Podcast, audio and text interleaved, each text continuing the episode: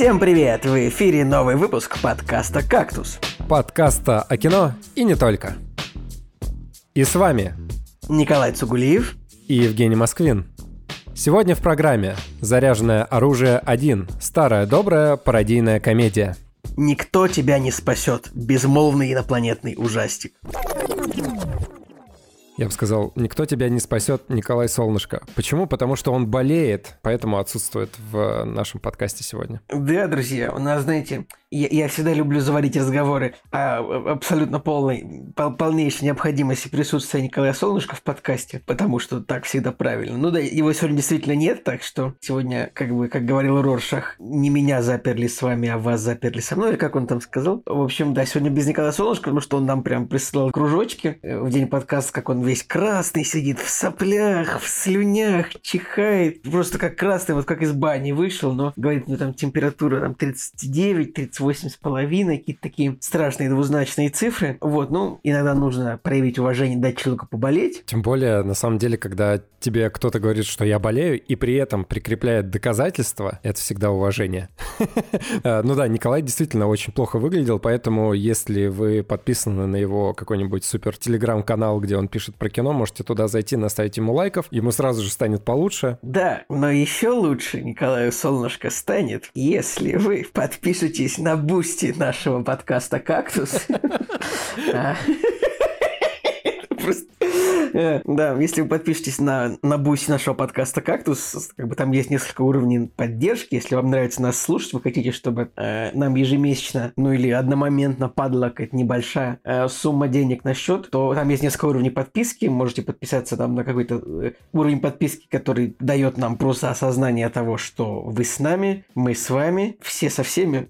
И, в общем-то, вы нас слушаете. Но также у нас можно заказывать фильмы. И как бы вот мы каждый выпуск, в последнее время у нас довольно неплохая очередь из фильмов, заказанных на, прослу... на просмотр. Соответственно, у нас заказывают фильмы на просмотр, мы их просматриваем, а дальше слушатели получают э, прослушивание рассказа об этих фильмах. Видим всех, кто поддерживает нас на Бусте, это прям супер приятно. У нас сейчас э, цифра 41, 41 подписчик, и это прям супер круто, очень приятно. Сегодня даже поговорим про кино, которое нам всем понравилось, но мы об этом, конечно, попозже, да, расскажем и поделимся нашими прям супер такими яркими впечатлениями. Минуточку, но цифра 41 это круто, но еще я вижу, что у нас выросла средняя оценка в Apple подкастах. Ого! Да, да. Угадай, какая раньше была? По-моему, 4 и 4? Получается, нет, э, раньше была 4 и 2, а теперь стало 4 и 4.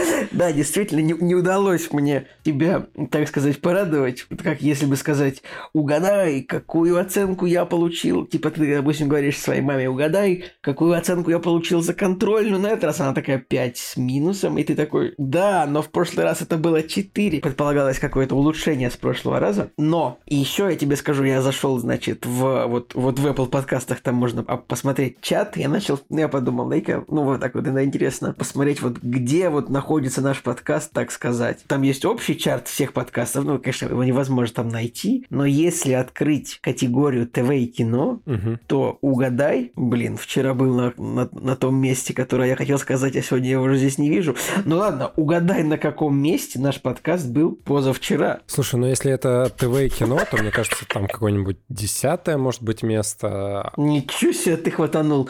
Нет, я видел его на 36-м месте. Ну, это я тебе сейчас скажу, ну просто он, это вот, видимо, в, в день выхода, да, это было там, или, может быть... Короче, нужно смотреть вот именно когда пик прослушивания, типа воскресенье какое-нибудь или в понедельник, потому что сейчас я вижу наш подкаст на 112 месте, но, видимо, этот топ, наверное, обновляется каждый день. Угу. Ну, конечно, обидно, ну, ладно. Окей, а есть ТВ и кино, а есть а, обсуждение и рецензии, там, по-моему, есть подпункты, надо смотреть а, вот именно обсуждение рецензии, что там происходит. Да, ну ладно, в общем, да, это такая техническая минутка, где мы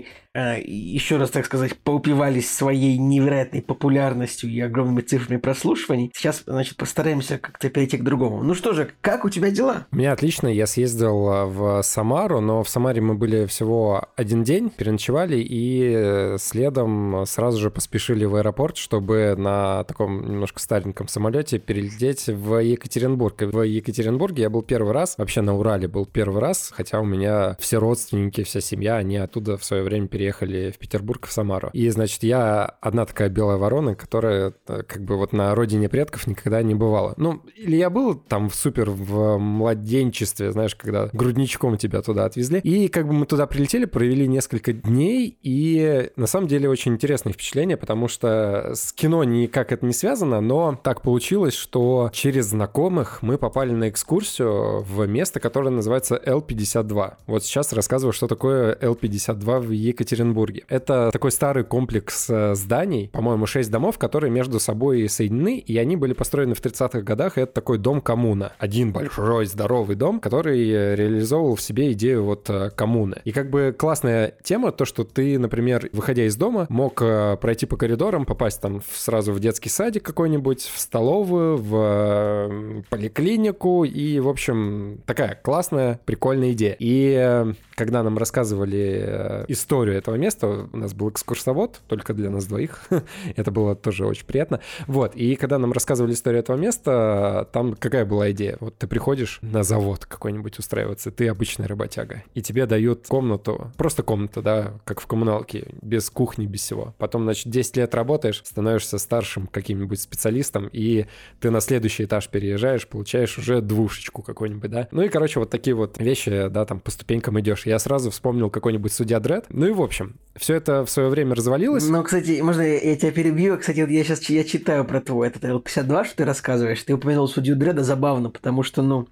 например, вот тот, тот, тот, тот самый судья Дред, вот последний, а, значит, он был сделан ну, как, как сказать, он был, вот эта сама фишка это, этих, этих вот жилых комплексов в суде Дредди, она была инспирирована этим, э, в общем, жилым комплексом в Гонконге. Ну, это не то, что жилой комплекс, это можно так погуглить, он называется Kowloon Walled City. Может быть, я, ну, мы это уже упоминали, это, короче, mm-hmm. Kowloon – город-крепость, да, в общем, э, и получается этот вот уральский Л-52 какой-то ан- аналог. Ну да, то есть такой мини-город в городе. Да, ну и, короче, я к чему все это рассказываю? К тому, что в свое время долго идея это не прожила, там начало все это немножко отваливаться, там э, меняться, и в конечном счете там осталась э, поликлиника, которая разрослась в своих масштабах. То есть помимо просто каких-нибудь кабинетов, которые базировались в э, том, что предполагалось быть комнатой, поликлиника еще существовала и в переходах между вот этими домами, да, и, грубо говоря, просто врачи сидели в таких огромных коридорах. И сейчас от этого уже ничего особо не осталось. То есть э, сейчас там музейная такая структура, которая вот в данный момент реорганизует вот это все пространство, и там временные выставки, они перетекают из друг друга. Ну, в общем, все это в процессе происходит, и мы живыми глазами посмотрели, как э, музейщики все это преобразовывают, разрисовывают и так далее. И то есть ты попадаешь в старую поликлинику, которая закрылась на самом деле пару лет назад, но она была настолько старая, что ты приходишь, да, и там какие-нибудь старые кушетки деревянные, и ты понимаешь, что таких кушеток ты уже как бы не увидишь, э, ну или в каких-нибудь еще отдаленных частях, может быть, страны это все еще есть, да, но как бы это прям реально уходящая эпоха, там старые инструменты, старые э, вот эта вот мебель и так далее, и так далее. И нас повели в подвал вот этого здания. Мы туда спустились. Представь, старая советская поликлиника, которая дожила до российских времен, вот этих вот э, современных, где уже никакого ремонта, все обваливается, все ветшает, все какое-то вот такое грязное старое. И тут я вспоминаю лестницу Иакова, которую мы смотрели. И это просто попадание в 100 из 100. Мы попали в декорации этого фильма.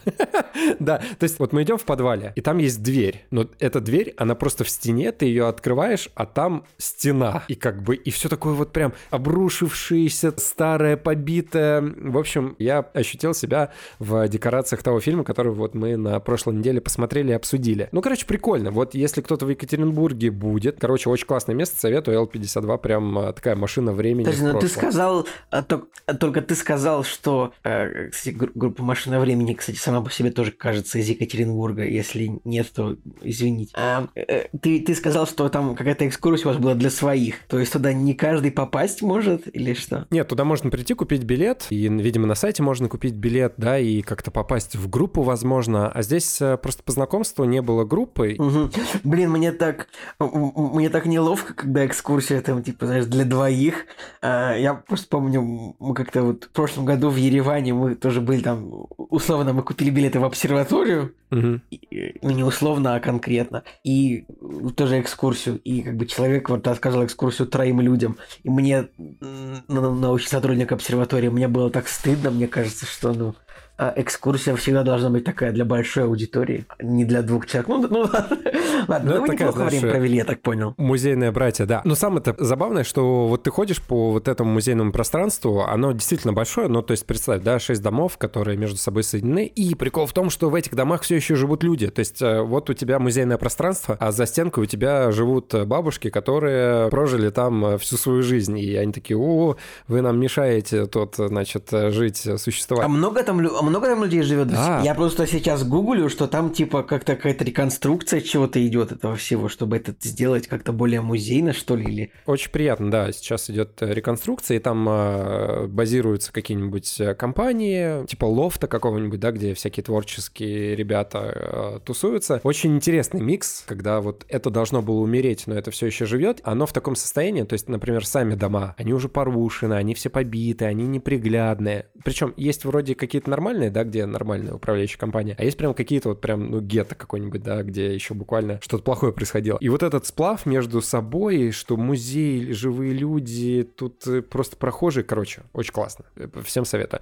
Ну и вообще в Екатеринбурге погуляли. Честно говоря, мне сам город вроде как не очень понравился, потому что странный сплав, знаешь, вот этой старой архитектуры советской, и тут же сразу же идут э, новостройки, воткнутые высотки. Кажется, что это не очень хорошо между собой сочетается. И плюс еще ты к хорошему очень быстро привыкаешь. Например, в Питере э, пропали маршрутки, и я вроде бы про них уже забыл. Да, ты возвращаешься в э, другой город, там маршрутки, старые автобусы, которые смердят. Ну и, короче, вот эта вот инфраструктура еще, условно, какого-нибудь Балабановского периода. И, кстати, Балабанов, он же из э, Екатеринбурга, там работал на киностудии. Ну, в общем, да, даже посетили всем известный центр, посвященный первому президенту.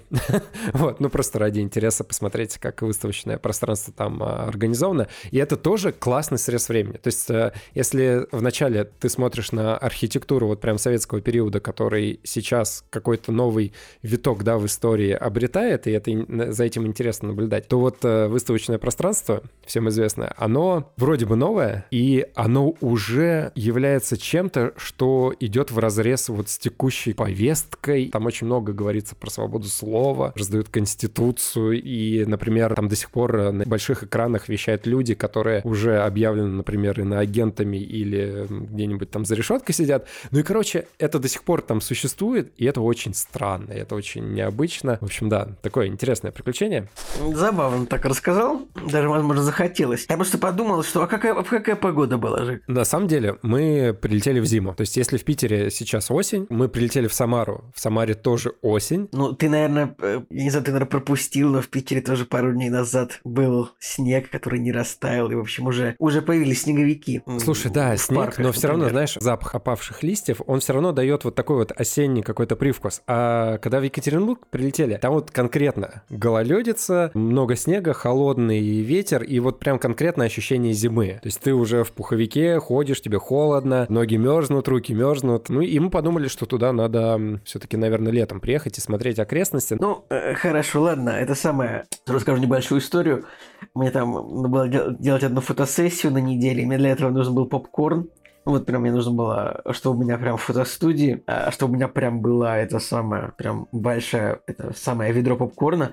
И я такой думал, блин, а может как-нибудь, ну, сбутафорить это, а то покуп... Потому что вот где просто купить ведро попкорна? Я такой зашел на маркетплейс и хоп, там можно купить, ну, 20, 30, 50. Я такой думаю, зачем мне 50? Я думаю, ну, пошел в кинотеатр за ведром попкорна. Я такой стоял, ломался, думал, блин, может мне попросить сотрудников, может они мне дадут ну, типа просто, ну, может, я смогу не платить 5000 рублей за ведро попкорна гигантское.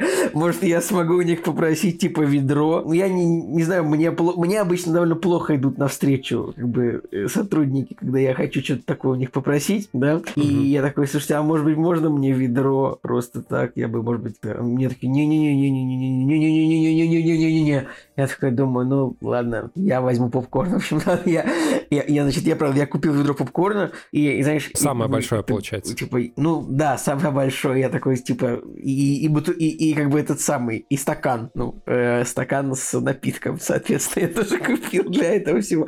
В общем, я такой, э, это было на третьем этаже торгового центра, я такой еду, типа, к позивному паркингу, типа, вот по, эскала по эскалаторам вниз с попкорном и колы, и на меня люди смотрят, почему человек, вот он из кинотеатра ушел со всем этим, и я такой, меня несколько раз ловил взгляды, я такой думаю, ну, типа, у меня внизу кино, типа, я, я не знаю, я хотел что-нибудь такое придумать, что не-не-не, я не ошибся, я точно еду куда мне нужно, я знаю, что кинотеатр наверху. Вот, но, в общем я, я удивился, что как-то сутки у меня этот попкорн пролежал, и ничего с ним не случилось, я даже его использовал как мне нужно было да, для, для фотографий, и, и уже в машине я такой думаю, ну все, сейчас я его поем, этот попкорн, и я рассыпал пол ведра попкорна просто на заднем, сзади автомобиля. Причем, э, но мне еще понравилось, сотрудники кинотеатра, я такой говорю ему, да мне вообще-то нужен просто, мне нужно ведро на самом деле, а не попкорн. Он такой, ну, может, я могу дать вам его с крышкой? Я такой, крышки? Ты знал, что к попкорну крышки дают, Жек? Нет, я, я вообще знал. никогда не видел, чтобы крышки были у попкорна. Ну, типа, ну, крышка, ну, просто пластик.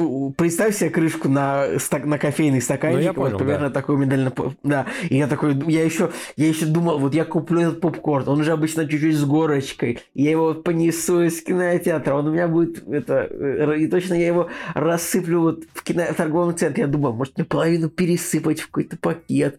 Я еще вышел и думаю, может мне взять какой-нибудь контейнер, чтобы половину попкорна не, не, не потерять. Ну, в общем, в итоге меня спас человек с крышкой. Но, да, и, в общем, я действительно рассыпал, рассыпал половину этого попкорна на задний коврик, но Э, позитивная, позитивная часть истории в том, что я помыл машину буквально накануне, и я смотрю, значит, вот у меня идеально чистая машина сзади, и э, как бы, но половина пространства просто заполнена попкорном. И я принял волевое решение этот, этот попкорн собрать и съесть. И ничего со мной не случилось из-за этого. Ну, то есть, как бы, а? Что? Настоящий э, патриот кино и попкорна. Нет, ну я, я очень люблю, люблю попкорн, люблю очень. И как бы даже я не смотрел даже никакое кино, а просто его, его в итоге съел после того, как я этот попкорн использовал э, по назначению. Э, в общем, э, как-то так. Но еще по делам я скажу, что я посмотрели мы первый сезон сериала «Белый лотос». Э, это, значит, вот о нем Николай Солнышко уже рассказывал. Это, значит, сериал который рассказывает о том, как э, относить, как такие богатые белые люди, но относительно богатые, типа вот из верхней прослойки среднего класса, то есть там не миллиардеры, а такие, ну, богатенькие, приезжают ну, в мощный, шикарный, роскошный курорт на Гавайях. Там, э, там изначально планировался это как мини-сериал, и должен был быть один сезон вот про отель на Гавайях, но поскольку он очень популярен стал, был снят второй сезон, где там уже другой отель в, дру, э, в другой точке мира. Я еще не смотрел второй сезон, поэтому Поэтому просто такую даю подводочку небольшую, что я, наверное, нормально об этом сериале расскажу еще разочек, когда вернется Николай Солнышко, чтобы с ним это еще раз обсудить, потому что он же его смотрел. Угу. Вот.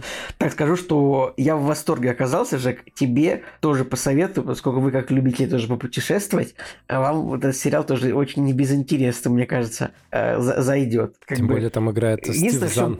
Стив Зан там играет в первом сезоне. Я просто люблю этого актера. Я вообще удивился, где они его достали, потому что я этого актера видел один раз, типа 20 лет назад в фильме «Национальная безопасность» с Мартином Лоуренсом. Ты его где-то еще видел? Да, был э, фильм, э, господь, как же он назывался-то? «Сахара». Вот. Хотя фильм, по-моему, очень плохой, там, с оценкой 6-7. Но это ладно, это, знаешь, какие-то вот детские «Сахара» — это, кажется, это, это, это, кажется, фильм с э, Мэтью МакКонахи и Пенелопой Круз, нет? Да, там МакКонахи, Круз, э, Стив Зан, потом был фильм «Бандитки» тоже с Пенелопой Круз и этим актером. Интересно, что он с МакКонахи еще играл в фильме «Далласский клуб покупателей». Угу. Вот, но в первом сезоне у этого актера, правда, неплохая роль.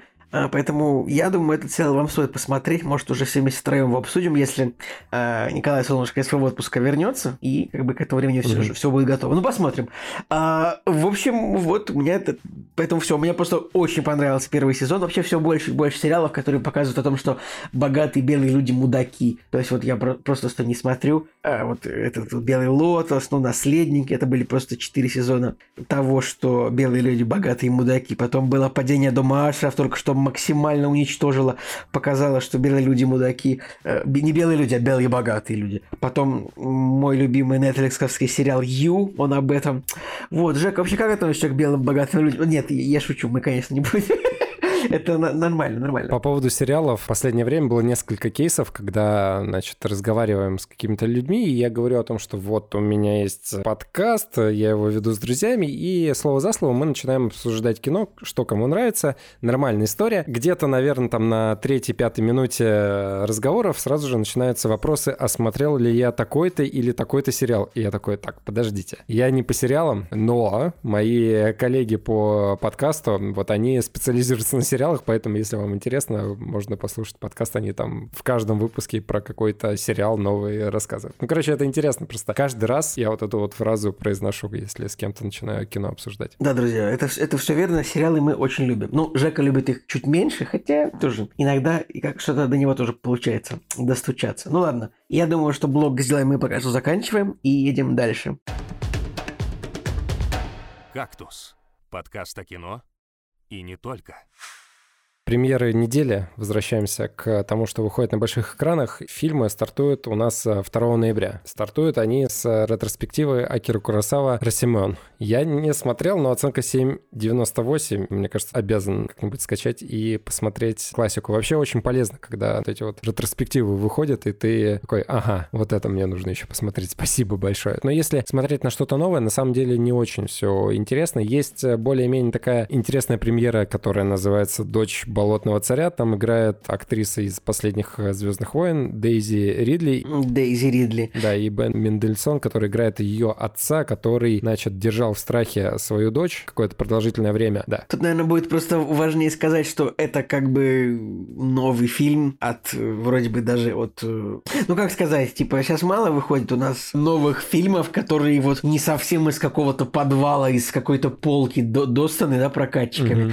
А в этом фильме как будто бы режиссер режиссер Нил Бергер, он снимал, например, «Области тьмы». Ну и, соответственно, да, более-менее известная Дейзи Ридли, Бен Мендельсон. И у фильма 7,2 IMDb, ну... Ну, это хорошо. Он выходит на тысячи экранов, как бы, этот фильм. Соответственно, его, наверное, можно будет везде посмотреть, если вот вы вдруг соберетесь в кино на этой недельке. Продолжай, пожалуйста, да. Да, я просто у этого режиссера очень люблю иллюзиониста, и он с него стартанул, но вот, к сожалению, да, дальше немножко так э, иллюзионист область тьмы, а потом пошло по нисходящей. Но очень круто, что если у этого фильма высокие оценки, то это прям радует всегда. Ну и все, в принципе. Если честно, я вот дальше по премьерам так э, смотрел. Ну, может быть, еще интерес вызывает э, фильм русский, который называется «5%». Там играет Стоянов и Сухоруков. В принципе, Стоянова я люблю, и Сухорукова, и у того, и другого есть как хорошие роли, так и плохие. Вроде как бы даже комично и более-менее нормально снято, но есть э, все-таки ложка дегтя в этой бочке меда. Вот в этом фильме очень плохой зеленый экран. Вот прям совсем как-то печально, то есть как будто какой-то стажер все это делал, и не знаю, почему на посте до этого дошли. Можно было бы, наверное, как-то получше сделать. Но вот можете обратить внимание, да, посмотреть трейлер и решить, нравится он такой или нет. Ну и все. Вот на больших экранах я, честно говоря, больше ничего не хочу выделять даже. Ну, нужно сказать, что я, я не знаю, ну, может быть, это важно, но тоже на куче экранов выходит фильм, который называется «Добро пожаловать в семью. Повар из Неаполя». Как же мы можем после сериала «Медведь» обойти вниманием абсолютно любой фильм фильм и сериал, который как-то связан с поварами там или с кухней, же разве можем, мне кажется, ни в коем случае. И как бы это тоже это продолжение какого-то другого российского фильма, у которого был рейтинг 7,4, кстати, «Добро пожаловать в семью». И там играет главную роль э, чувачок из сериала «Физрук». Не Нагиев, а второй. Ну и все, давай тогда к цифровым релизам. В цифровых релизах тоже все достаточно скучно, и там, по-моему, всего один момент, на который я хотел бы обратить внимание, и это очень странно, но русский сериал, который называется называется Last Quest. Там играет Петр Федоров. И, внимание, режиссер Петр Федоров, сценарий Петр Федоров. Вот тут я вообще выпал, и композитор Петр Федоров.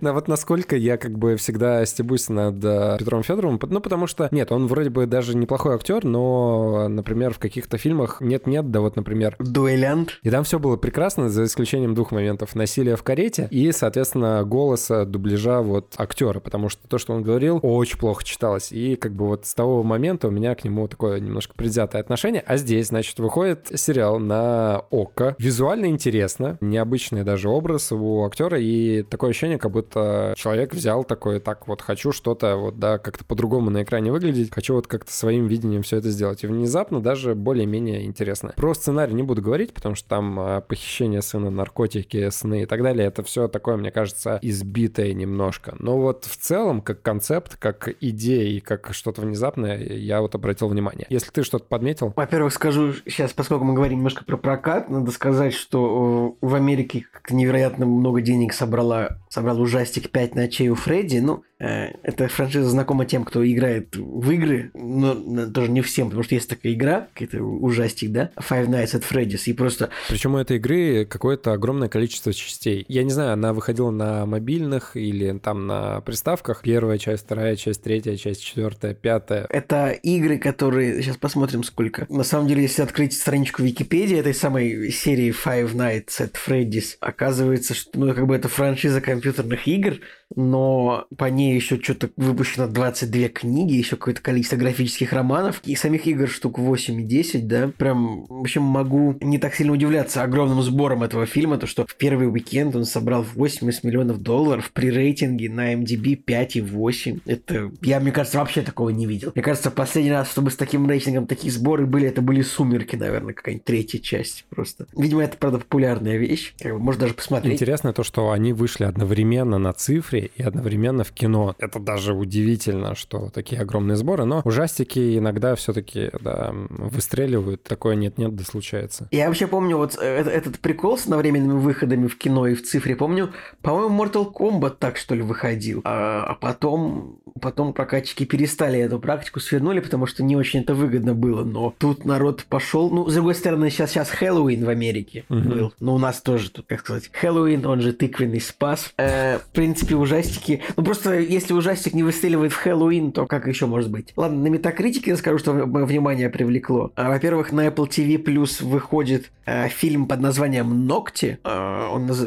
«Fingernails», и там он привлек внимание тем, что там в главной роли Джереми Аллен Уайт, актер из «Бесстыжих» и «Медведя», соответственно. Это какой-то фильм о том, что героиня работает в институте, призванном проверять, проверять наличие любви у самых отчаявшихся пар. Что-то такое, атмосфера фильмов Йоргаса Лантимуса, что-то типа «Лобстера», вот это вот все. И тут, кстати, тоже греческие сценаристы, греческий режиссер этого фильма, но не Йоргас Лантимус, это довольно забавно. И еще выходит сериал, который называется огромный зеленый метакритик. Сериал называется это Delinquents. Я первый раз слышу, что это такое, но у него огромный метакритик с большим количеством критики. А, ну еще по метакритику, как бы, надо сказать, что огромные рейтинги у финчеровского фильма «Убийца», «The Killer». Когда же, когда же он выходит? Вроде бы вот буквально через недельки полторы уже появится на Netflix этот фильм. Очень ждем. Хорошо, что, так сказать, даже после ухода больших киностудий из нашей страны все еще мы можем смотреть какие-то новые фильмы благодаря стримингам. Спасибо большое.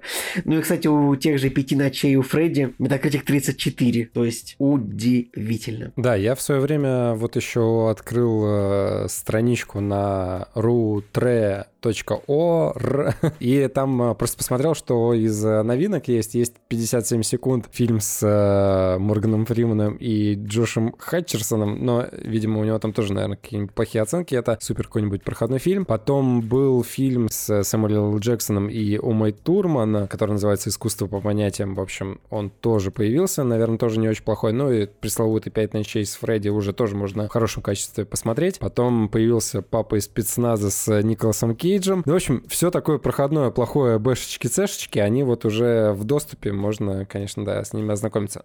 «Кактус» — подкаст о кино и не только. Так, начнем обсуждение с Boosty, про который мы в самом начале выпуска говорили. И в этот раз у нас э, заказ от э, человека, который нас уже неоднократно поддерживал, никнейм Каши Йокси. Здесь вот прям какого-то конкретного текста нет, но в переписке выбрали фильм, который называется «Заряженное оружие». Нужно сказать, что фильм называется... Фильм называется «Заряженное оружие 1». Именно у него единичка в названии есть. Хотя, ну, ну типа такого не бывает. Обычно, если не снимается изначально типа «Дюна», часть первая там или а, «Властелин колец», часть первая, или «Звездные войны», эпизод один. Не бывает никогда такого, чтобы какой-то полицейский фильм носил единичку, но это пародийная комедия, соответственно. Да, ну и как раз-таки, если про единичку говорить, то в интересных э, фактах написано о том, что сразу же было принято решение снимать э, продолжение этого фильма, но, к сожалению, из-за неудачных э, сборов вторую часть так и не сняли, но единичка в названии осталась. И действительно, если вы ничего не знаете про фильм, забивайте название в кинопоиске или еще где-нибудь, выпадает заряженное оружие один, и сразу же как бы хочется посмотреть, что там у него с сиквелами, триквелами и так далее. А этого нет. Ну, короче, такая очень интересная обманочка. И если еще по интересным э, моментам смотреть, то давайте скажем, что в главных ролях у нас Эмилио Эстевас и Сэмюэл Л. Джексон. Ну и, и очень много еще актеров, которых вы где-то видели. Они вам знакомы, но по имени их э, достаточно тяжело вспомнить. Ну, за исключением, наверное, Тима Карри, который играл э, клоуна в старом фильме «Оно». Блин, ну тут, знаешь, так, есть какой-нибудь Уильям Шатнер, который играл в Стар... Капитана Кирка во всех Стартреках. Потом Чарли Шин тут есть там на, этом, на эпизодической роли. Ну, потому что Эвилио Эстевис его брат. Угу. Вот, значит, Чарли Шин, значит, тут появился. Тут забавно еще, что Чарли Шин тем временем буквально недавно до этого играл в пародийной же комедии, которая называется «Горячие головы», «Hot Shots». А то была, значит, пародийная комедия типа на военные фильмы, вроде «Топ Гана» или там фильмов про Вьетнам. И там Чарли Шин играл главную роль. Тут играет главную роль Эмилио Эстевис. Ну, еще тут, я не знаю, какие-нибудь актеры типа Ф. Мюррей Абрахам тут играет этого Ганнибала условного. Угу. Деннис Лири. Ну, в общем, куча прикольных актеров вот из 90-х, кто вот смотрел эти всякие фильмы, даже из 80-х и 90-х. В общем, да, россыпь актеров. Передаю тебе слово обратно. Тем более, если вы на этих актеров понажимаете, да, они все, подавляющее большинство, играли в «Друзьях». То ли это культ друзей, где вот все вот эти вот актеры второго эшелона там появляются, да, то ли такая тусовка у них, да, и они из одного комьюнити, да, в этом фильме собрались. Ну, короче, действительно, очень много из друзей. По поводу Сэмюэла Джексона. Не должен он был здесь играть, а изначально роль э, предлагали Дэнни Гловеру, который I'm too old for this shit, но он отказался, и попал сюда Сэмюэл Джексон. Мы сейчас пока про фильм не говорим сам, но очень интересно, потому что у Сэмюэла Джексона в этом фильме есть как бы флешбеки-предыстория, и в этих флешбеках у него такое афро, и он очень сильно похож на персонажа из э, «Криминального чтива». Значит, «Заряженное оружие» вышло в 93 году, «Криминальное чтиво» вышло в 94-м. И что-то мне подсказывает, что могло произойти так, что, может быть, э, Квентин Тарантино посмотрел этот фильм и такой, ага, вот хочу в таком же образе, потому что, ну, в «Криминальном чтиве» они немножко его так сделали не таким комичным, да, но вот общий посыл у Сэмюэла Джексона там такой. Это, конечно,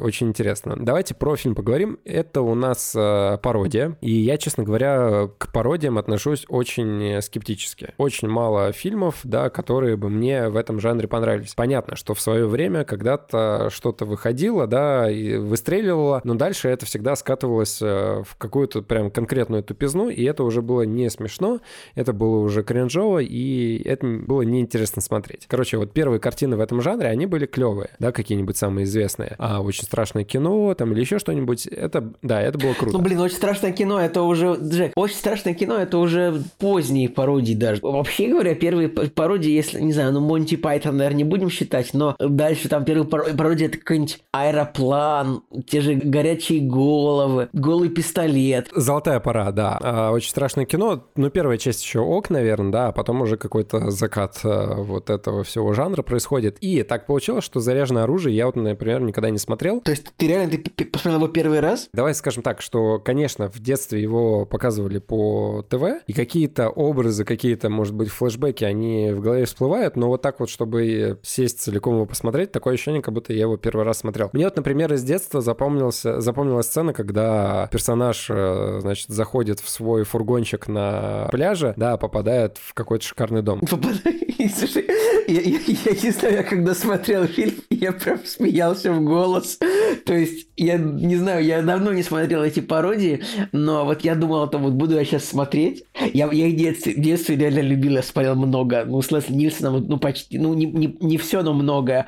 Очень страшное кино, тоже там первые три части точно видел. Ну, какой-нибудь «Без вины виноватый», «Неистребимый шпион», «Аэроплан». В общем, я это очень все любил сильно. Я вот не знал, как я сейчас буду смотреть «Заряженное оружие». Я его тоже видел, но давно, очень давно. Я думал, как я буду смотреть, как я отреагирую. И я просто, я сме... не знаю, я смеялся там чуть ли не, не каждые две минуты просто условно, когда герой выходит из машины, и у него падает сигарета, потом у него падает сигара, потом у него падает курительная трубка. Ну, в общем, я смеялся прям в голос. У нас вообще предыстория такая, что я несколько раз э, вот к выпуску пытался посмотреть этот фильм. Я сначала подумал, что я его посмотрю по пути на работу, да, и попытаюсь вот в таком процессе его посмотреть. У меня это не получилось. Потом пришел домой, уже было поздно, и я говорю Наде о том, что ну у нас там пародия, комедия, и она вроде как бы такое не очень любит. Я уже как бы все сам за нее решил. Я говорю, ну ты, наверное, это не будешь смотреть. И она такая, да ну давай, ладно, с тобой посижу. И в итоге я включаю заново этот фильм. В итоге Надя смеялась больше, чем я. То есть она прям всю картину смеялась, и все гэги заходили, и я такой,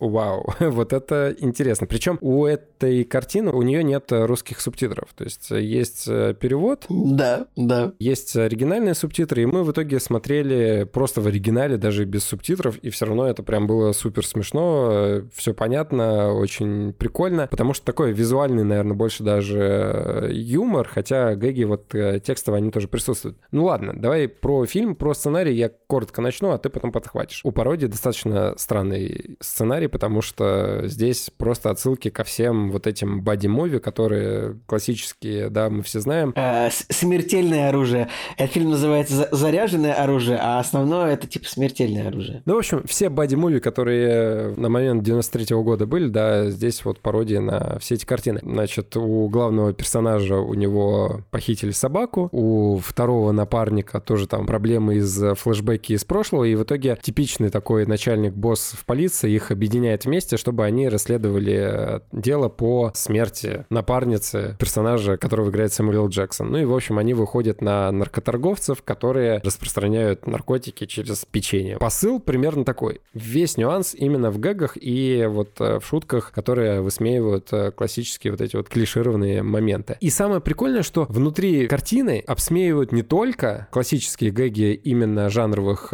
картин, но еще и другие фильмы. Основной инстинкт здесь присутствует присутствует, какой-нибудь Джеймс Бонд и э, много всего прочего. На самом деле на Кинопоиске, если открыть какой-нибудь похожее, то там будет просто огроменный список. Россыпь, россыпь из комедий и отсылок. Ну тут как бы на, на Википедии, если что, есть этот самый, есть полностью список пародируемых фильмов, типа тут «Смертельное оружие», «Грязный Гарри», «Мир Уэйна», «Молчание гнева», «Основной инстинкт», «Крепкий орешек», «Рэмбо», «Привидение», «48 часов», «Кобра», «Команда», «Конан Варвар», «К-9», «Собачья работа», «Черепашки-ниндзя», «Моряк», «Папай», «Иисус Христос Супер звезда выпускник. Ну, в общем, какие-то такие фильмы. Ну, то есть, чтобы быть полностью на вайбе этой комедии, нужно вот хорошо, ну более-менее хорошо помнить какую-то основную часть фильмов из 90-х, из, из, даже из 80-х годов, там, вот Рэмбо, какой-нибудь вот Крепкого орешка того же, Смертельное оружие. На самом деле, я вот, например, Грязного Гарри не смотрел, но я все равно понимаю отсылки к нему. В общем, да, вот это вот все, оно из детства. И, а, что самое мне больше всего понравилось, в какой-то момент вообще включается тотальный пофигизм, мне кажется, съемочной бригады. Я даже не представляю, как они все это снимали, потому что, например, в одном кадре такое несоответствие планов, то есть персонаж смотрит в одну сторону, значит, злодей бежит с другой стороны, потом в третьем кадре,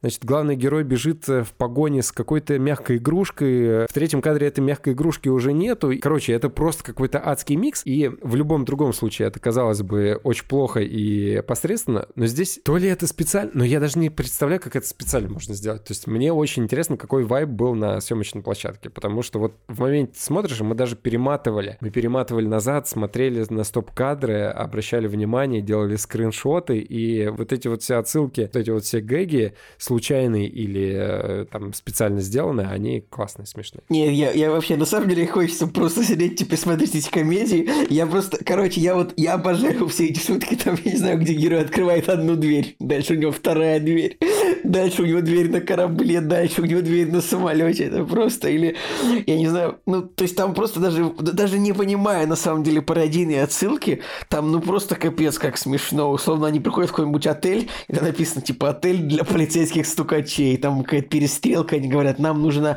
Это перестрелка с информатором Джонсона, говорят, нет, вам на третий этаж. И там... Я просто я люблю такой абсурдный юмор. И я даже скажу, я смотрел, я решил смотреть в дубляже в НТВшном, потому что, ну, потому что он, во-первых, он тоже возвращает в эти времена, и он довольно неплохо сделал, но там были моменты еще, где, я не знаю, у них пропала дорожка, и, и там ну, на, на, на 5 секунд на Володарского переключился дубляж. Э, э, перестаньте стрелять в меня, Джонсон, что вы делаете? Ну, может, это не Володарский, потому что, на самом деле, э, ну, в общем, голоса этих переводчиков, они довольно... Володарский там есть, и я даже пытался с Володарским посмотреть для того, чтобы посыл был окунуться прям в атмосферу того времени, но я, честно говоря, не выдержал. Вот прям там совсем как-то кривовато было. Нет, я, я, я бы тоже не хотел это смотреть, но там просто 5 секунд, видимо, пропала дорожка от дубляжа нормального, а, ну, от синхрона нормального.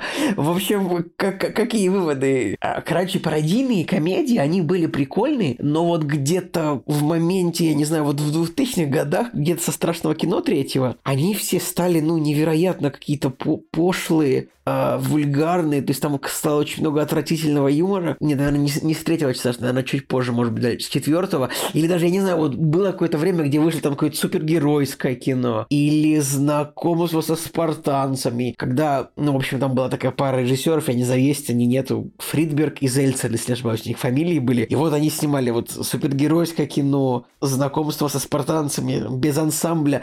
И там очень много как-то было шуток про блевотину, какие-то вот мерзких, там, я не знаю, а, то есть, вот, ну, вот само очень страшное кино, начиная с третьей части, оно там отвратительно, там очень много всяких гадких шуток. Ну, хотя оно смешное, но, но как-то в 90-х было вот какие-то более достойные были все эти комедии, как бы. Это доброе кино, и оно не отвратное. То есть здесь нету сортированных прям вот таких вот откровенных шуток.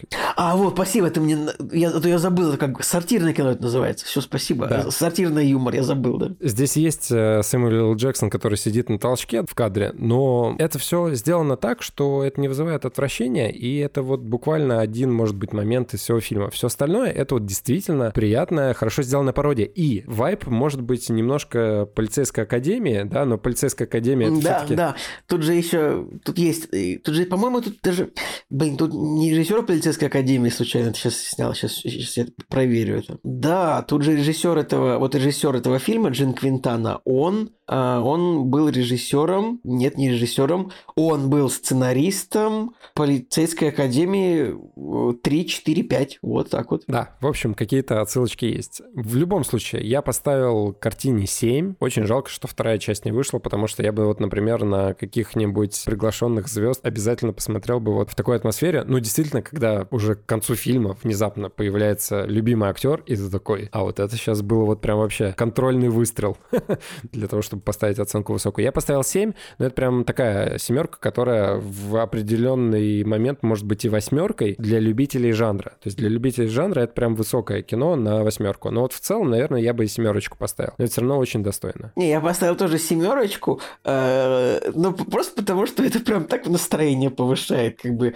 я еще, блин, я так обожаю эти вот пародийные сцены, где вот какое-то действие происходит, и типа, знаешь, вот герой заходит в полицейский участок, и там вот во всех углах экрана экрана какая-нибудь хрень полная творится, знаешь, там, то есть, э, ну, понимаешь, да, о Да, да, да, конечно. Или вот там первая сцена, где он там приходит на, это, на, на место преступления, и там фотограф фотографирует и продает им фотки.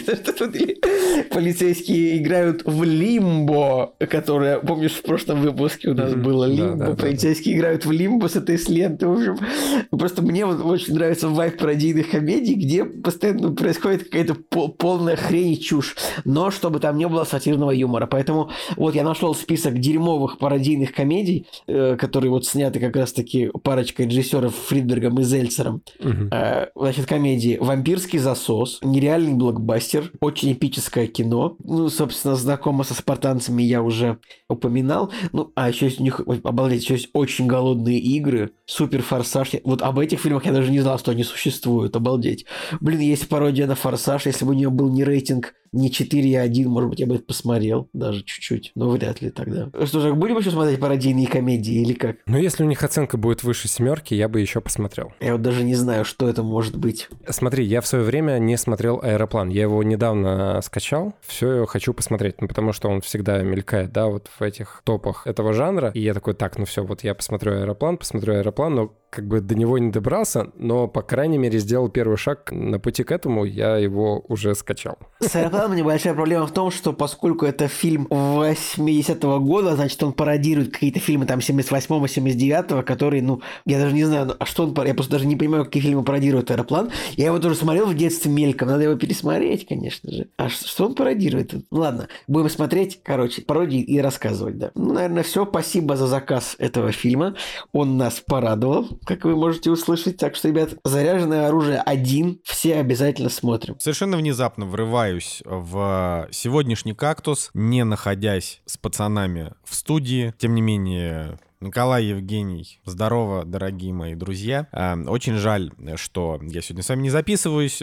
Тем не менее, э, я врываюсь внезапно в этот движ для того, чтобы рассказать тоже свое мнение про фильм «Заряженное оружие», а, потому что, ну, очень мне захотелось, очень захотелось про него рассказать. Совершенно очевидно, что, значит, вне зависимости от того, в какой момент меня вставят, скорее всего, уже после обсуждения или до, ребята расскажут про этот фильм все, что только возможно. Поэтому я скажу о тех моментах, которые лично понравились мне. Значит, во-первых, было очень забавно видеть, что Эмилио Эстевес — это брат Чарли Шина. Помимо этого, в кадре появляется и сам Чарли Шин. Наверняка об этом сказал или Николай Цугулиев, или Евгений Москвин, но мне это было очень забавно. То есть такой семейный подряд. Батю, наверное, тоже стоило показать. Вот, во-вторых, э, конечно, совершенно невероятно наблюдать актера Джона Ловица из фильма «Крысиные бега», как неубиваемого героя. Э, также я, кстати, насколько помню, Тим Карри тоже играл в «Крысиных бегах», хотя тут я могу ошибаться. Возможно, я ошибаюсь. И Уильям Шетнер, э, человек, который, значит, просто наш вечный капитан Кирк в роли роли злодея, это, это отдельный прикол. То есть тут вот что надо сказать. В те моменты, в те годы, когда можно было смеяться над разными вещами, над человеческими пороками, над э, тем, как человек выглядит, да, когда не боялись кого-то оскорбить, вот для тех времен, как мне кажется, «Заряженное оружие» смотрится очень свежо и приятно. Мне очень нравится, что фильм при хронометраже в 84 минуты, он вообще не проседает, они постоянно добавляют какие-то гэги, постоянно, там все время появляются какие-то новые микроприколы. Там Вупи Голберг открывает дверь, за ней сейф, за ней еще одна дверь и так далее. Там персонаж говорит какую-то фразу, на нее накидывается еще одна. И, ну, то есть там каждая такая микросцена, она доведена до какой-то шутки. Даже если шутка не смешная, ну, да, допустим, нам уже, все равно видно, что они постарались. Это, это классно. При этом забавно, что фильм э, несколько раз себя окупил и смог даже сохранить рейтинг PG-13. Хотя, наверное, тогда в рейтинге PG-13 можно было показать сигареты, потому что там герои в кадре вроде курят. Сейчас, сейчас уже нельзя к семейке Стевисов, Шинов было приятно видеть бывшую жену Чарли Шина Деннис Ричардс, да, тоже в эпизодической роли. Короче, это такая история, когда они позвали своих друзей, очевидно, они со своими друзьями очень весело провели время, поснимали, поржали. Э, у этого фильма нет абсолютно никакой художественной ценности, но пародийная ценность у него есть. Если мы, допустим, говорим про такие фильмы, как «Очень страшное кино», там, «1, 2, 3», которые... Это не к этому фильму, к этому больше «Голый пистолет», «Горячие головы» там и так далее. «Копы в глубоком запасе», да, из э, фильмов нового поколения. Вот можно сказать, что очень страшное кино 1, 2, 3, они еще как-то старались более-менее, но просто уже более опошленно, э, старались э, следовать традициям вот заряженного оружия, да, когда очень много гэгов а, один за другим. Но вот те пародии, которые снимали после, все вот эти супергеройское кино и прочее, прочее, это, конечно, уже все кал. Это уже утеряно, скажем так, вот это вот утеряно вот эта волна, когда смешно да, утеряно, утерян этот вайб, да, вот этого юмора. Вот, и так что спасибо большое нашему бустеру за заряженное оружие. Один. Мне очень понравилось. Э, пацанам судя по оценкам, в общем-то, которые я сейчас вижу, им тоже понравилось. Поэтому топ, топ за свои деньги. Все, на этом я с вами прощаюсь и увидимся через три недели, получается. Всем пока. «Кактус» — подкаст о кино и не только. Жек, ты вообще как относишься к тому, чтобы вот под Хэллоуин смотреть ужастики? Все так же я не под Хэллоуин, не в обычной жизни никогда не смотрю ужастики, потому что мне просто не нравится этот жанр. И так хватает острых ощущений от обычной жизни. Но в этот раз э, Николай меня порадовал. Вот сейчас он расскажет про фильм, про который мы посмотрели. Я даже не очень сильно-то и расстроился, что я посмотрел ужастик. Да, в общем-то, выяснилось, что у нас, когда выяснилось, что наш дорогой Николай Солнышко заболел заболел, и третьим он участником быть не может, подумала, что необходимо э, изобрести какой-то диалог на двоих, еще посмотреть какой-то фильм вместе. Итак, фильм, который сейчас будет, будем рассказывать, называется «Никто тебя не спасет», «No one will save you», 2023 года. Он вышел на платформе Hulu, сразу же мимо кинотеатров, что, мне кажется, даже, мне кажется, он мог вполне в кинотеатрах зайти очень хорошо. Ну, в общем, этот фильм, я просто как только увидел постер, вот посмотрите на постер, значит, на постере нарисовано, что нарисован дом, над домом нарисован луч, в этот луч э, улетает человек,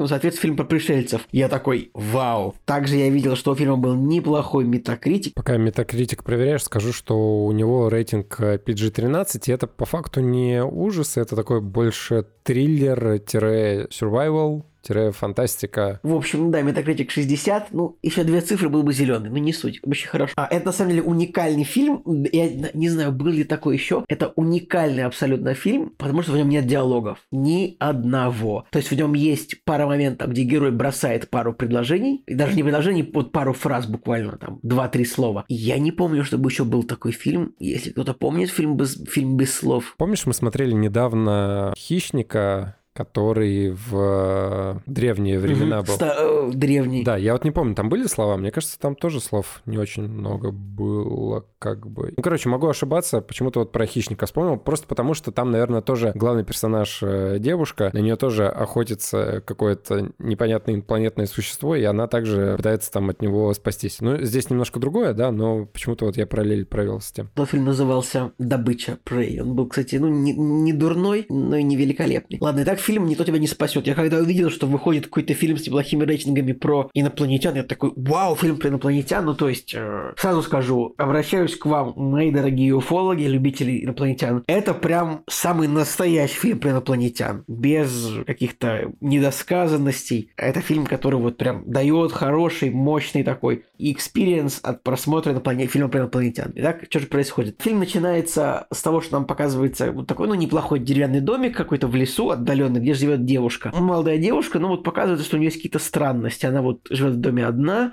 у нее очень много игрушечных домиков, то есть у нее прям на столе коллекция игрушечных домиков. Да, она их собирает, и она время от времени она, она садится и пишет письмо своей подруге. Там сразу видно, что она пишет письмо некой девушке по имени Мод. Привет, Мод, там как у тебя дела, все такое. И извиняется перед ней за что-то. Дальше в какой-то момент а, к ней приезжает почтальон, ну, то есть на машине приезжает почтовая машина. Почтальон выходит, смотрит на ее дом, и он не подходит к ее почтовому ящику, а просто, ну, как бы э, кидает, вот кидает посылку ей как бы в почтовый ящик так очень грубо и уезжает. То есть этим нам показывается, что как бы девушку почему-то не любят вот в, в, в этих местах, что-то с ней не так. Также тоже она дальше едет в город, и она вот старается, значит, вот она на машине, она старается, чтобы никто ее не видел, она носит очки, чтобы никто не видел, что она приехала. Вот, ну и на самом деле в фильме, короче говоря, в фильме вообще, фильм короткий, он длится типа 93 минуты, соответственно, без титров где-то 87-86, то есть прям идеально, чтобы посмотреть ужастик и не устать. Как бы она ни с кем не разговаривает, диалога в фильме нет. Она только вот пишет письмо, но очень хорошо мими, очень хорошая мимика у девушки. Ну, то есть вот как бы вот актриса Кейтлин Дивер, я видел ее в сериале «Ломка» недавно. Она там тоже у нее была хорошая роль. Неплохая актриса. Ну, как бы, поскольку никто, она не, она не разговаривает, как бы весь фильм он держится на, на показе ее лица, ее эмоций, как бы на нее, короче, была возложена довольно мощная в этом смысле сложная роль, что ей нужно было каждую сцену отыграть, каждый момент понять свои переживания, показать зрителям, показать, что она делает, думать дальше. Ну, в общем, ладно, уже на 15 минуте где-то наступает ночь, вот в этом фильме, и кто-то оказывается в доме нашей героини. Как бы тут тоже нет такого, что, не знаю, как в фильме «Знаки», там полтора часа мы подходим к тому, чтобы нам показали инопланетян. Нет, на 12-13 минуте уже крупным планом показывают инопланетянина, который забрался в дом героини. Ну, здесь я бы, наверное, немножко поспорил, потому что очень такой интересный ход был, как бы, да, инопланетянина показывают, но там все равно, знаешь, это такими полутонами, немножко теней, отражения, силуэты и так далее. И я даже на паузу поставил, когда вот действительно появляется четкая голова там инопланетянина, четкий его образ, это было, по-моему, на 40 минуте. Не-не-не, уже, по-моему, первый момент, где, так сказать, в голову инопланетянина попал пред... острый предмет, это было на 21 Она попала ему в голову, но вот когда какой-то движ прям основной, чтобы их прям очень много в кадре было, прям они полностью как-то санимированы были, да, с действиями, где-то это, наверное, 40 минуты. Складывалось прекрасное ощущение того, что они вот этот саспенс и экономию бюджета делали вот в начале, вот именно на ее реакции да, и грамотно где-то не показывали что-то грамотно, образами, тенями, отражениями показывали тех, кто пробрался к ней в ее чудесный большой дом. Да, еще скажу, хочется как-то ну, оставить много нерассказанного в этом фильме, поэтому так скажу. Дальше, ну дальше, конечно, как бы после первой встречи с инопланетянином. И вот в фильме много моментов, где как бы вот она в своем темном доме, прям представляете, темные коридоры, деревянный дом, где-то за углом стоит инопланетянин, и она как бы прячется где-то под столом, под шкафом, инопланетянин такой заворачивает направо. Ну, короче, помните сцену в, по... в подвале в фильме «Война миров» Стивена Спилберга? Вот примерно тут такого половина фильма примерно, где героиня пытается спрятаться от, от, от инопланетян под комодом.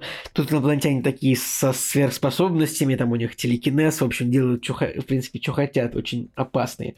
Но в какой-то момент, конечно, героиня пытается вырваться в город, чтобы найти помощь. Название название фильма как бы говорит нам, что никто героиню не собирается спасать. И как бы весь фильм это такие прям 90 минут такого саспенса и напряжения, и как бы экшена. И в конце, конечно, ну там есть как бы какие-то такие психологические вещи, которые вот нам дают понять. Короче, ну героиня, она прям весь фильм претерпевает очень много событий, но видно, что на ее стороне режиссер как бы не дает ей прям пост- очень быстро как-то погибнуть, как-то постоянно подсовывает ей какие-то подручные средства, чтобы она смогла выбраться из ситуации. Но, ну, короче, еще немножечко вот по настроению так вот фильм чуть-чуть вот похож совсем, ну, как вот, вот именно как вот фильм не про инопланетян, а как, как, как ужастик, ну, вот немножко похоже на «Не дыши», я не знаю, вот как вот она так же по подвалу там, вот она от э, злодея там ползала, Угу. тут похоже на это. Но вот именно как фильм про инопланетян, наверное, на знаки как раз таки похоже, потому что тут тоже инопланетяне, оп, оставляют знаки на полях, а как бы музыка так немножко даже похожа, тоже на Сималановскую в знаках. Короче, мне прям понравилось, потому что это и ужастик, как бы,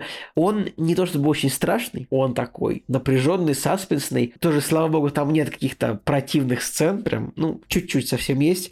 У фильма рейтинг PG-13 тоже он без жести, там, без расселенки какой-то отвратительный. Поэтому я, наверное, вот всем, кто бы хотел неплохой ужастик инопланетян, я его, наверное, советую, потому что, как бы, у него и достаточно эмоционально интересный финал, развязка всей этой истории. Как бы поэтому меня он прям приятно удивил. То есть рейтинг 6.1, ну я не знаю, вообще ужастики обычно получают низкие оценки от зрителей, даже если они более достойны. Уже кто шестерочку поставил, я вижу. Но как бы MDB 6.3, я на самом деле не знаю, что недовольный, ребят. Но фильм явно на 6.8. Я надеюсь, что наш э, третий дорогой соучастник посмотрит этот фильм и скажет свое мнение, потому что вот Андрей, наш редактор «Кактуса», который пишет нашу группу, так сказать, всякие тоже отзывы, рецензии, он фильм в целом похвалил, говорил, что хороший. Мне тоже понравился, ставлю семерочку. Жек, как тебе фильм? Я вообще, конечно, удивился, потому что когда мы с Николаем э, выбирали, что посмотреть, я честно сразу сказал, что я готов посмотреть все, что Николай предложит. И тут я воспользовал, я, я такой, да, вот сейчас мы посмотрим фильм про пришельцев, наконец-то. Да, полный карт-бланш был, и Николай скидывает мне вот этот фильм, я такой, окей, фильм действительно про пришельцев. Я начинаю смотреть, и действительно, на самом деле, у него есть очень яркие такие положительные стороны. Например, он красиво снят. Он снят грамотно, то есть э, вся съемочная бригада, кто все это делает, они действительно понимают, э, где и в какой момент нужно, может быть, что-то спрятать, может быть, что-то показать э, украдкой, да, где-то сакцентировать внимание на актрисе, на ее эмоциях, где-то вот этот саспенс нагнать, где-то тайну сохранить, чтобы дальше было интересно смотреть. И, например, они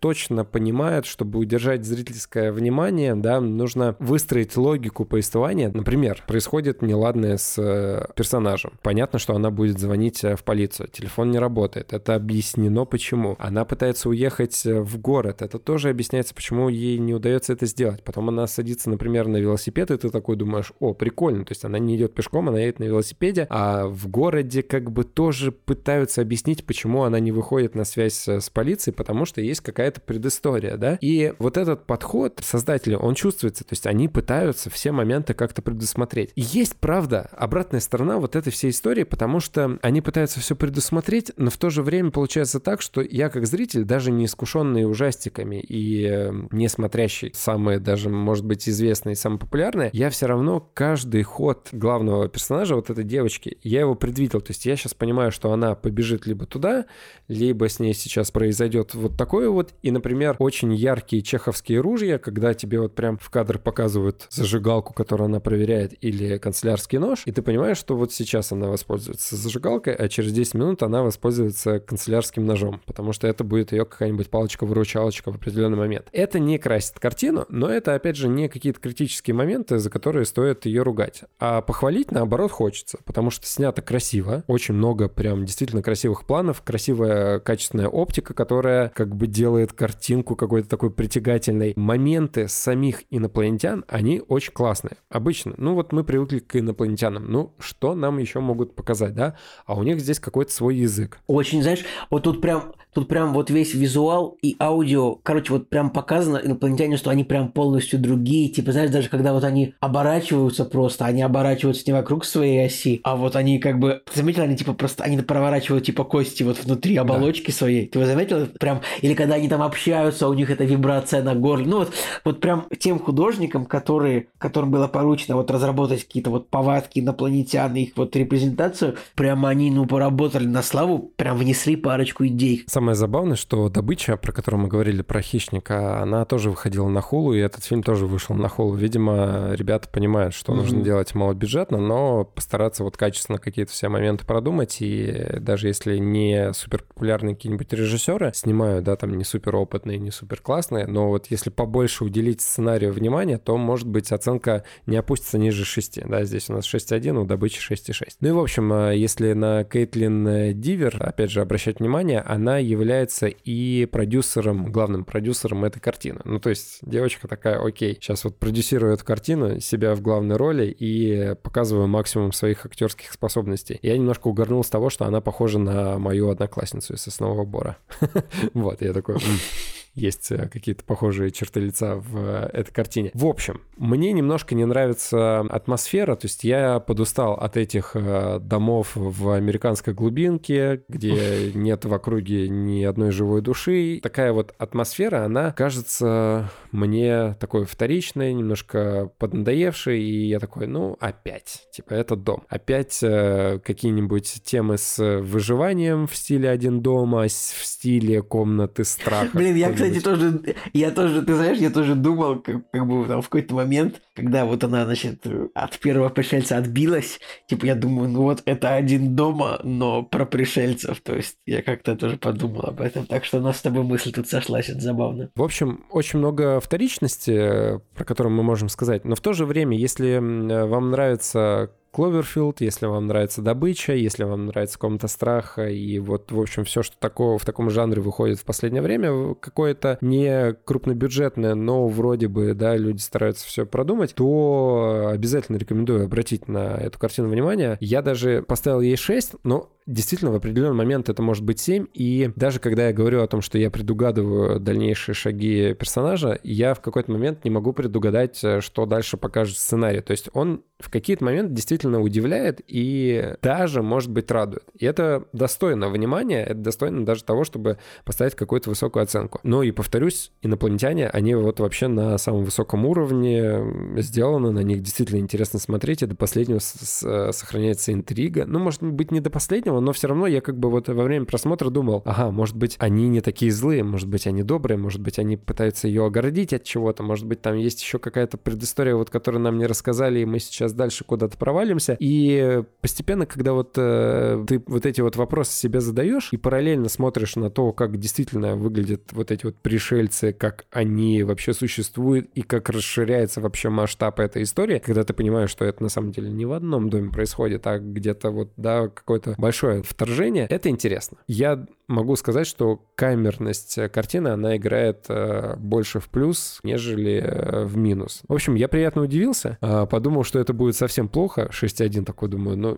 ну нет. А в итоге я больше склоняюсь к тому, что мне больше понравилось, нежели не понравилось. А вот так вот, так вот тоже удивительно, что вот, вот 6.1 но, знаешь, но фильм, ну вот он снят как бы идеально, да? Ну вот, не знаю, помнишь этот самый вот «Звук свободы», помнишь, да, предыдущий? Mm-hmm. Да, да. Вот он ведь тоже был, ну вот с точки зрения кинематографа, он был полностью тоже идеально сделан. Картинка, звук, операторская работа, музыка, да. актерская игра. И тут, и тут то же самое. Прям, ну, великолепно все снято. То есть спецэффекты тоже, там, операторская работа, все, монтаж, звук. А вот думаешь, и, и чё 6.1? Потому что, ну, бывают абсолютно помойные фильмы, вот просто помойно плохо снятые. Просто из рук вон плохо. Не бывает оценка оценка там 6,5. Чего людям не понравилось, я не понимаю. Чего-то вот мне просто непонятно. Мне кажется все-таки, что фильм больше оценки достоин, чем э, 6.1, потому что, ну, обычный просто плохой ужастик какой-нибудь про монстров, любой там какой-нибудь Крампус. Ладно, у Крампуса 5.8, но этот фильм, вот он прям качественный. Он с душой сделан. Может даже там почитать какие-то интервью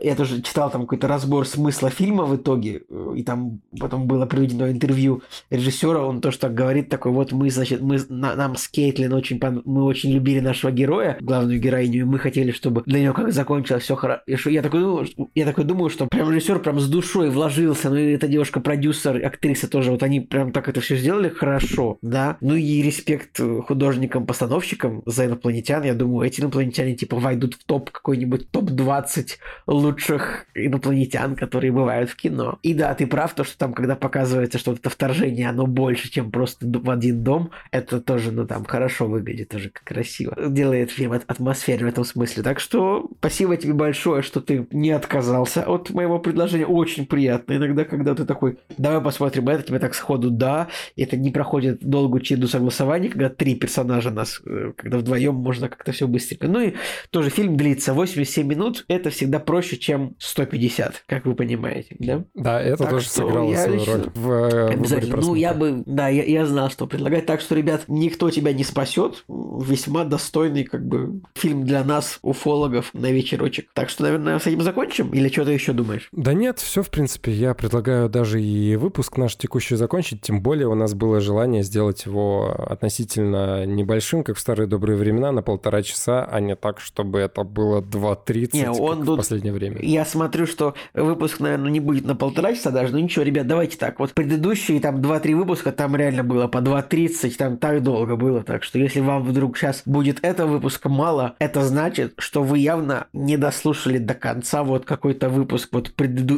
из предыдущих двух долгих, где просто это просто было невероятно. Так что тоже иногда нужно и покороче выпуски, чтобы длинные были более ценные. Так же, как нужны плохие фильмы, чтобы хорошие на этом фоне ценились. Также нужно нужны и плохие подкасты о кино, чтобы на их фоне кактус слушался прекрасно.